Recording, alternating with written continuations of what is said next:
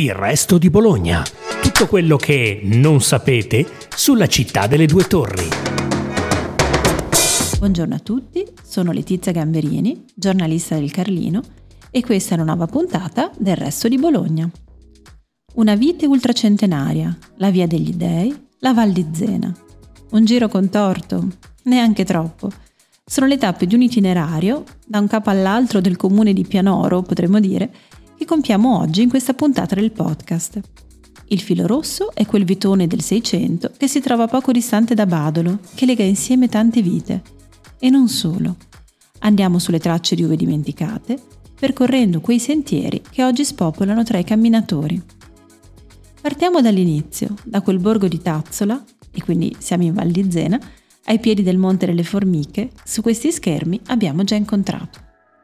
Così come abbiamo già incontrato il pioniere della ricerca storico-naturalistica bolognese, lo speleologo Luigi Fantini, e quel museo dei Botroidi che nel piccolo paese ci riporta a un mare primordiale che riempiva le attuali valli milioni di anni fa. Ve la ricordate, vero, la balena pliocenica?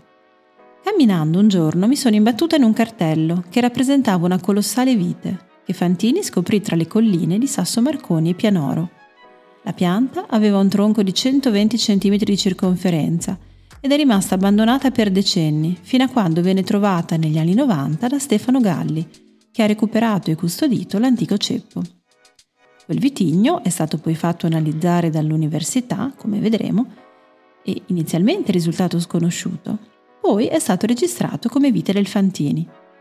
Arriviamo così a fine percorso al Podere Riosto, azienda vitivinicola Lipianoro, ha reimpiantato il vitigno, diciamo, a partire da due innesti all'inizio del millennio. Anche a Wuminghe, nel suo reportage Il sentiero degli dei di qualche anno fa, non era sfuggita la vicenda. Luigi Fantini, si legge in uno dei primi capitoli dedicati al celebre cammino tra Bologna e Firenze, nato nel milleottocentonovantacinque, fu un esploratore dell'Appennino bolognese, uno di quei rari uomini che vedono la novità proprio dove gli altri non hanno più niente da scoprire. Nel millenovecentosessantacinque fotografò questa pianta, addossata a un olmo altrettanto vetusto, e pubblicò l'immagine nel suo prezioso libro sugli edifici storici della montagna bolognese. Trent'anni dopo, grazie a quella foto, un tecnico informatico di Pianoro riscopre la vite ultracentenaria.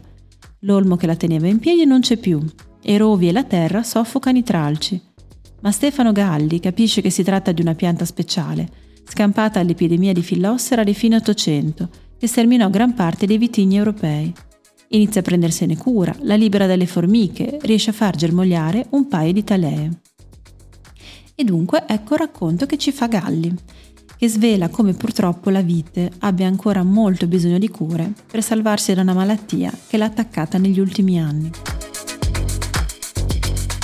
E mi sono imbattuto in questa vite perché eh, Donatella Pratellini della, dell'Orto Botanico Nova Arbora di, di Badolo ci ha, alla sede di I P U di Pianoro ha fatto presente che c'era questa, questa pianta che si trova in località Terzanello di Sotto e Terzanello di Sopra, che sono due case da contadino, in piena via degli Dei, a pochi passi da Badolo, in pieno territorio del comune di Pianoro.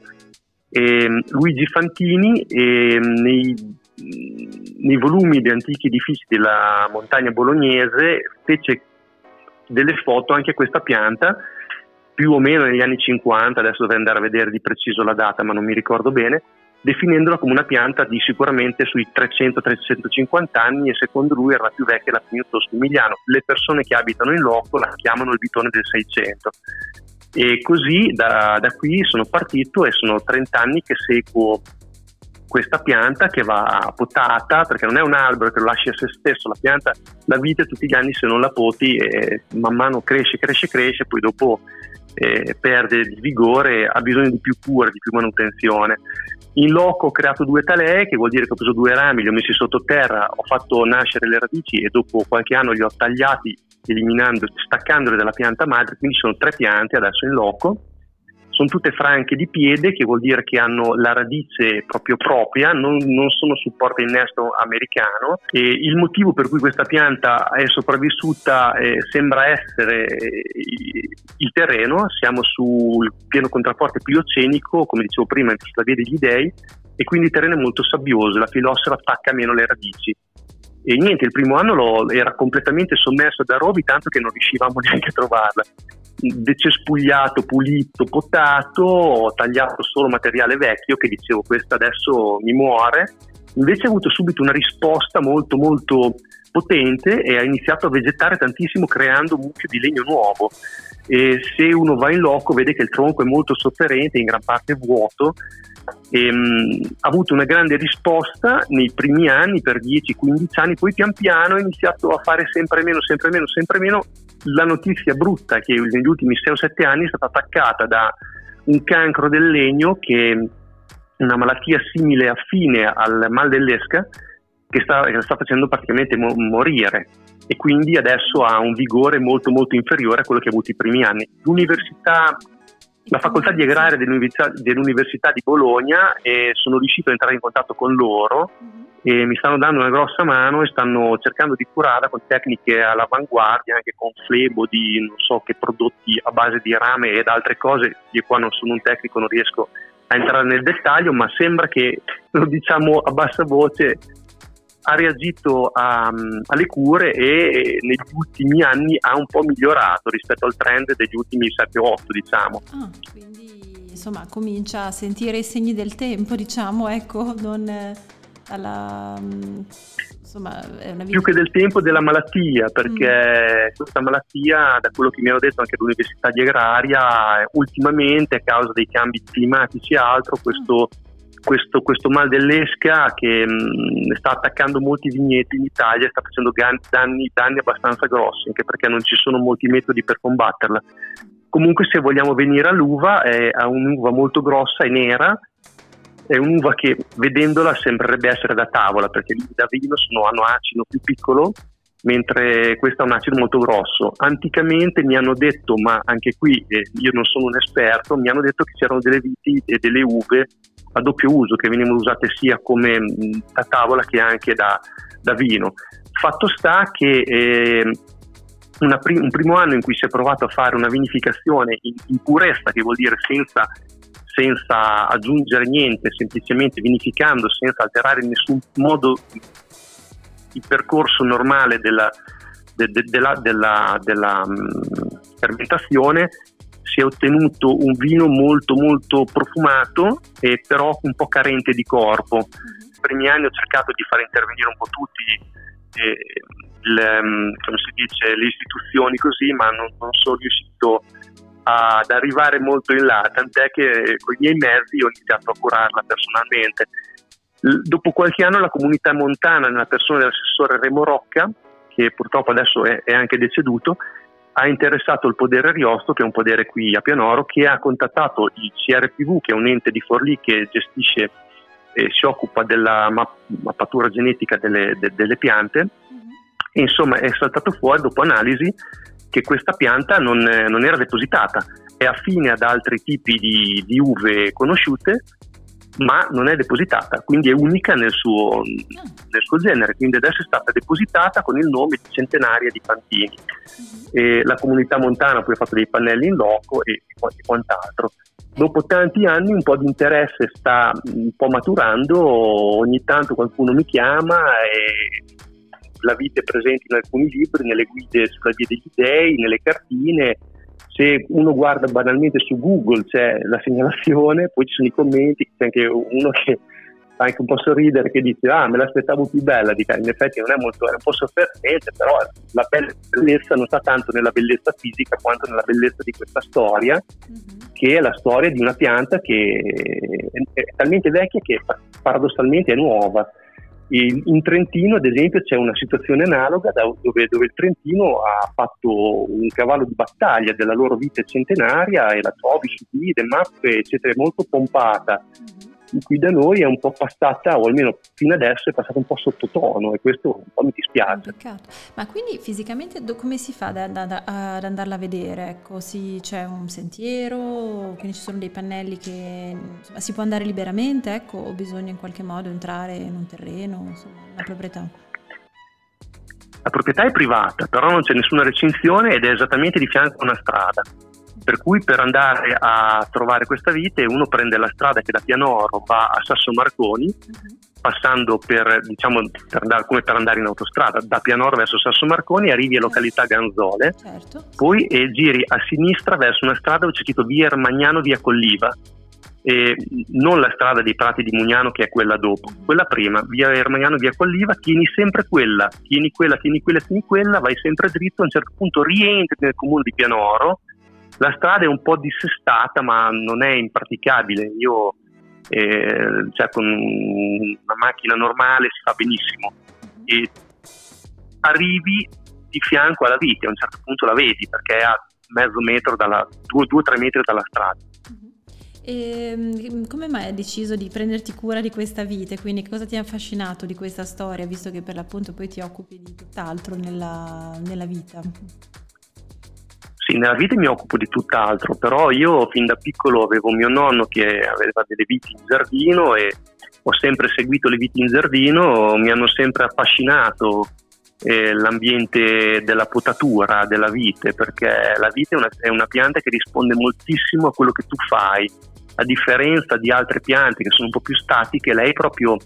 Se fai degli errori, se lasci, non so, eh, troppe gemme o poche gemme, vedi che ci sono delle conseguenze gli anni dopo e la vite risponde eh, molto a quello che tu fai. C'è un rapporto molto dinamico fra potatore e, e, e pianta.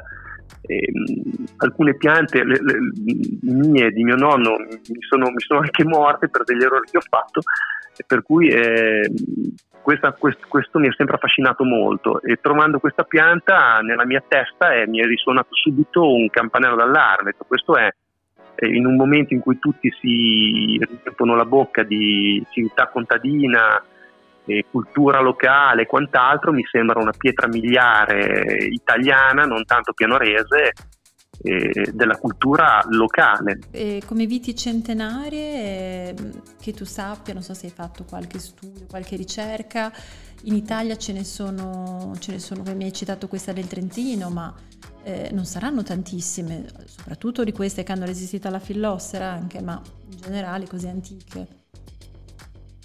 Io Dunque, come, come per mia esperienza, non, non essendo del settore, n- non vorrei dire una cosa inesatta, eh, posso riferire le, le parole che ha usato un agronomo eh, che ho conosciuto in questi, in questi anni, che ha appena visto la vite eh, ha detto accidenti, di più, delle viti di questa età, che sicuramente adesso che abbia trecento, quattrocento, sicuramente più di trecento anni sicuro, quindi, e lui diceva probabilmente anche quattrocento come dicono, e mi disse che a sua conoscenza ce n'erano alcune sul Vesuvio e questa qua del Trentino e, e, e basta, quindi si contavano sulle dita di, di una mano o poco più. Uh-huh.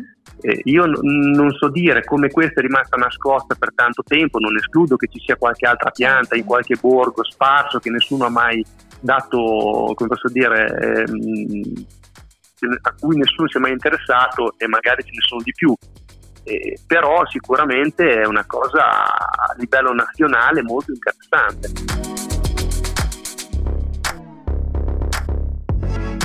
Non resta che completare il percorso allora puntando verso il Podere Riosto, che oggi ha come titolare Cristiana Galletti. Fu proprio suo padre a intuire l'importanza della vigna. Noi ne prendemmo degli innesti e innestammo dei, dei tralci, innestammo su di noi. Poi abbiamo andato a studiare al C R P V e alla regione per cercare di capire che cosa fosse, perché è tutto molto bello, ma non potevamo farne un vino così. Sì, per capire che vitigno e... fosse eventualmente, ecco, era questo. Esatto, perché poteva anche essere un vitigno non, non regolare, insomma, mm. adesso... penso al Clinton, penso a altre situazioni del genere, quindi non, non potevo rischiare. Allora ehm, venne fatto le, le, un po' di anni di, eh, di studi eh, da parte di Marisa Fontana del C R P V e di Ilaria Filippetti, sempre di Agraria, eh, fino a che non venne fuori che non esiste.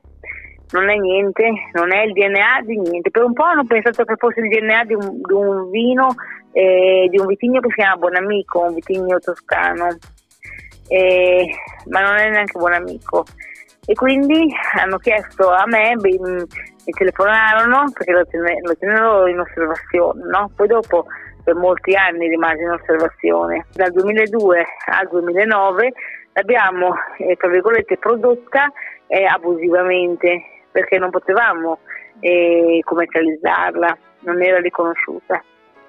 E nel duemilanove venne riconosciuta e, e a quel punto eh, si chiesero che nome dare a questa, a questa pianta. Poi noi iniziamo a fare delle microvinificazioni perché ne avevamo pochissimo e, e poi iniziamo a illuderci eh, che potevamo farne un rosso serio, quando in realtà le caratteristiche organolettiche di, questo, di, questo, di questa uva non reggono un rosso eh, neanche dico in barrique, ma neanche un rosso eh, con un, un affinamento lungo, eh, è molto povero di tannino, non, non, eh, non regge. E, e quindi eh, l'enologo mi disse: no Cristiana, smetti che tanto non serve, e fanne uno spumante rosé. Questo in anni, negli anni, una decina di anni fa, quando il rosé non aveva nessun senso, cioè non c'era una grande cultura del rosé. Che adesso invece è il vino più richiesto praticamente. E adesso invece è il vino più richiesto. Esatto, e allora cosa è successo? Lui lo fece così e ebbe un grande apprezzamento. Abbiamo chiamato rosé, spumante rosé for you, Vite dei Fantini. In realtà dentro c'è anche della Barbera e del Merlot, proprio perché è molto povera la Vite dei Fantini, perché regge come spalla a farne un, bello, un bel vino, insomma, fino in fondo. E, e, e la, l'abbiamo, lo, lo vendiamo in una maniera esagerata, perché è molto gradevole, specialmente per le donne, specialmente come brindisi di benvenuto, come aperitivo all'inizio del, del pasto. È molto piacevole. Nella versione normale eh, l'abbiamo fatto, che abbiamo chiamato Vecchio Riosto, eh, però è molto piacevole se, cioè, se uno sa di che genere di vino sta parlando, ecco. È molto bella la storia e, e non è un vino da, è un vino giovane, è un vino fresco, è un vino abbastanza semplice, non, è un, non ha delle caratteristiche organolettiche molto più ed è impegnative. Inuva, certo, ed è in uvaggio con un altro vino. Con, con esatto, esatto, ed è un uvaggio con, con la Barbera e del Merlot, che gli danno una spalla acida, mm-hmm. eh, specialmente la Barbera non è differente. Certo. E poi, eh, dato che mio padre eh, la mente su queste cose, non, non, non aveva eh, ancora finito, e eh, decise di, di eh, realizzare una crema. Adesso il progetto crema non l'abbiamo portato avanti seriamente perché eh, abbiamo troppo da fare sull'ambito vitivinicolo, però per, abbiamo realizzato le creme con la Vite dei Fantini, perché le vinacce bagnate, anziché buttarle via, le abbiamo portate in laboratorio e, e, e ne hanno realizzato loro una crema. Certo. Quindi diciamo che la Vite dei Fantini ci sta dando delle grandi, cioè, forse anzi sicuramente è, il, è la, la vite per cui siamo più noti. E anni fa mio padre venne chiamato al, al Vinitaly per eh, ricevere un premio come benemerito dell'agricoltura eh, per aver riscoperto la Vite dei Fantini. Che produzioni sono più o meno, cioè, in termini di bottiglie?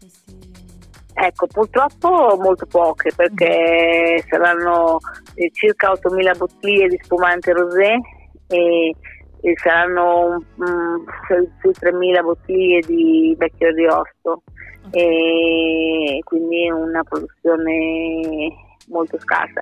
C'è da dire che, dato che noi ci rivolgiamo quasi solo ai privati e, e offriamo l'aperitivo con questo, ma, ma un calcio o due di aperitivo, no? C'è anche chi vuole andare avanti con tutto il pasto, ma in realtà dopo noi cerchiamo eh, di far conoscere gli altri nostri vini, e per, diciamo che questa qui fa da entrata, certo, agli altri nostri vini che vengono di seguito, che sono Pignoletto fondamentalmente, e tra i bianchi e Barbera, Cabernet e Merlot. Grazie per averci ascoltato. Continuate a sentire Il Resto di Bologna, il podcast della redazione del Resto del Carlino.